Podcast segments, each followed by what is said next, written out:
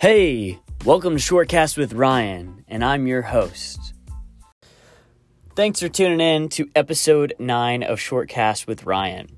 This episode is going to be another business idea, and out of all of the business ideas I've had on this podcast so far, I think this is the one that probably has the most legs, probably has the most potential to actually be a viable business and be implemented and change lives.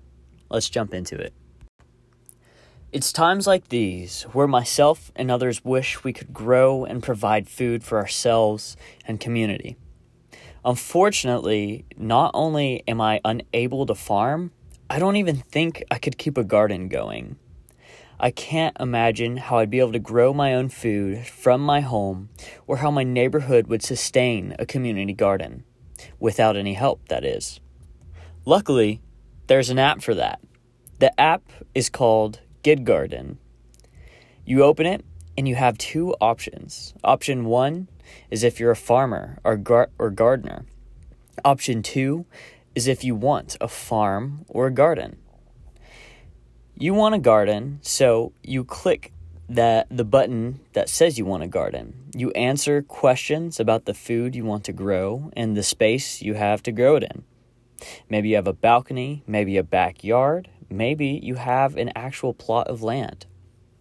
After that, you're instantly connected with several local garden masters and given a few different prices for each of them. You select Gary the gardener, who says he can come and set up a tomato operation on your balcony for $50 and keep it maintained for $5 a week. You accept, and all of a sudden, Gary the gardener becomes your professional garden master who sets up your balcony garden and makes sure you have everything you need every week to grow some scrumptious tomatoes. Now, let's say you live in a suburban neighborhood and you want to start a community garden. You pool together some money and someone from the neighborhood opens up the app. You want a community garden that grows tons of essential fresh and healthy foods for the neighborhood. So you pick the types of foods that the neighborhood might want and the size of the garden that y'all have a plot of land for, and you're matched with a personal gardener who comes out and sets up and tends the community farm. Now your neighborhood is producing its own food that can be distributed and sold to your neighborhood and community. Also, you're creating work and providing pay for someone who can garden and farm. That's the idea. I call it Gig Garden. It's another platform that I imagine running through a website and app that connects people that want either personal gardens, a personal plant, or neighborhood or commercial uh, farms. It connects these people that have these needs with people who know how to garden and know how to farm. Similar to Fashion Sense, you connected the people that have fashion advice with people that need to learn how to dress. Um, you connect people who want a garden farm with people that know how to garden and farm. So, how did I come up with this idea? This one was a little more complex, but I came up with it in a similar way to the other platforms uh, that I have come up with before. So I was looking into food insecurity in Northwest Arkansas, and there was a lot of creative ideas around farming more food um, and enabling the food insecure to farm. We saw that a general trend was most people don't eat enough vegetables or generally nutritious food, especially those who are food insecure or below the poverty line.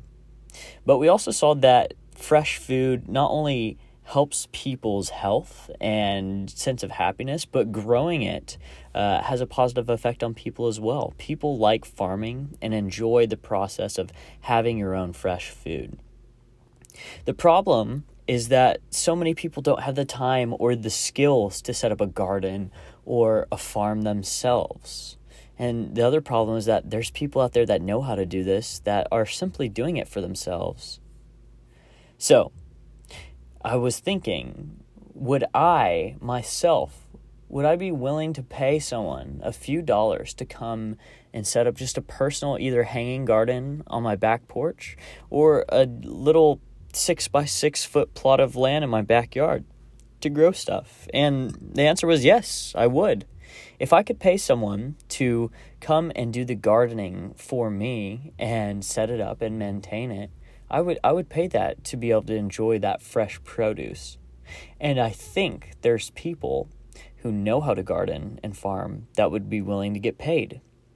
Then the solution is creating the easiest way possible to connect that problem to the solution.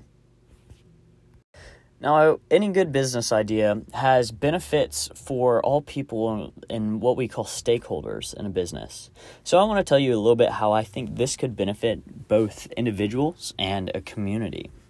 So, first of all, there's more fresh and healthy food, and it's been shown that people who eat more fresh and healthy food and communities that eat better live better. Walmart. um, you know, this also promotes gardening and farming across communities. Uh, some of the problems in the world have to do with farming that's commercial and all over the world. You know, the supply chains um, and all that, that adds price and it reduces fresh, freshness and nutrition in general. So, being able to grow f- food as individuals and communities keeps uh, food in the same system that's growing it. I think it's a very healthy way to have a community. You know, I think lots of neighborhoods or communities would benefit from having a community garden, but the problem is who's going to set it up? How are they going to do it? Are people going to take turns tending it? It's just a lot of work. But lots of times, neighborhoods, especially neighborhoods that are uh, kind of fenced off or gated or uh, those types of neighborhoods, they have neighborhood fees already, which they could pool together to have someone set up and maintain and run that community garden, which would just produce fresh fruit for the community. You know, at the end of the day, too, if you were able to scale this and let's say have bigger plots of lands and had excess food, you could either give that food to people that need it most, like those who are experiencing homelessness, uh, or you would be able to sell or trade this excess food to others who are creating food. So I think this one's a little more obvious for how it can help farmers or gardeners, but I'll go into it anyway. So this is essentially an Uber for farming if you know how to farm, if you know how to garden, then you can become one of the expert gardeners or farmers and get paid to go and garden or farm. So this makes it easier to make a living if you know how to garden or farm because you don't have to rely solely on the food you produce and sell. You can now go and help other people produce their own food and you're essentially the labor that's hired to do that you know, I love thinking of these types of ideas because it expands kind of the meaning of work and what work is and rethinks the way we've done work in the past because we can do it in different ways now. And so, another cool thing is that this can just give farmers additional income, but this could probably help um, certain groups of people find work. I think farming and gardening, while it's very complex, I think it's something that can be taught to a lot of different people. I know of elderly citizens who don't currently have a job or a work, but know how to garden, know how to farm, and really enjoy that type of connection and work with nature. Lots of people who are elderly are already creating their own gardens. Imagine being able to pay them for the work they're already doing and connecting the elderly within the community to grow gardens and farms. I think there's also an opportunity for people who might have a physical um, or more mental disability to be able to farm. I uh, have worked in the past with a place called SLS, which is Spectrum Living Solutions, that dealt with people um, and helped people who were on the spectrum of autism. And one of the things they were doing was teaching these people who have autism or on the spectrum, teaching them how to garden. And this was something that is hard to do, but it is doable. And so I think this could be a job that just opens up more opportunities for more people to find creative ways to get paid while helping the community at the same time. Now, I wanted to briefly go over the business model. I don't want to spend too much time, but this is just an overview of how I think this could actually be a scalable and profitable business. That also helps people. First of all, you start with the problem. People want fresh food, they want to pay for it, and they want to be able to grow it themselves. They want a garden. So these people pay into the system because they're the ones that have the need that needs to be filled. There's other people that want to be paid or have the skills to be paid to set up gardens and grow the food. So, how it works is probably a subscription or maybe a one time service fee where if I want a garden, I pay, let's say, $50 to get it set up. Of that 50, most of it goes directly to the gardener. But a little bit of that is skimmed off the top to support the app and the system and the business of Gig Gardener.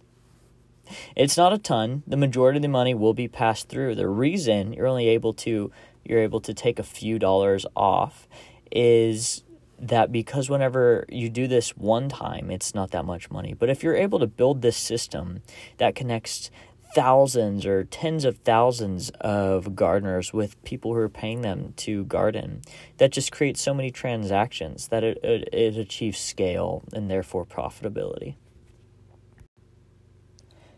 and that's it that is the idea of gig, gig garden or gig gardener i think it's one of the best ideas that i've had a podcast about yet because it solves such a big problem related to food and being able to produce more of it and provide work and pay for more types of people. Thank you for listening through this episode. I appreciate it a ton. Right now, the world is crazy. I'm recording this in my closet, sitting down on my iPhone, and it's March 15th, and I'm in Northwest Arkansas.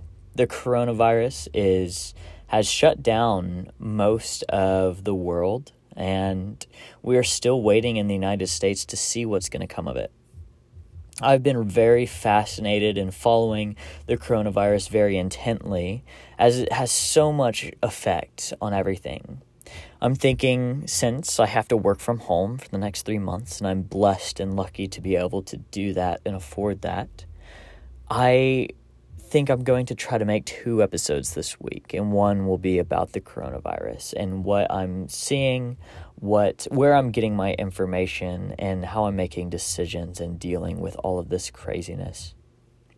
Feel free to reach out and give me any feedback on this episode. My Instagram is I'm.the.ryan, and my email is shortcast.vlog at gmail.com. Once again, thank you for listening. My name is Ryan, and you're listening to Shortcasts with Ryan. Have a great day.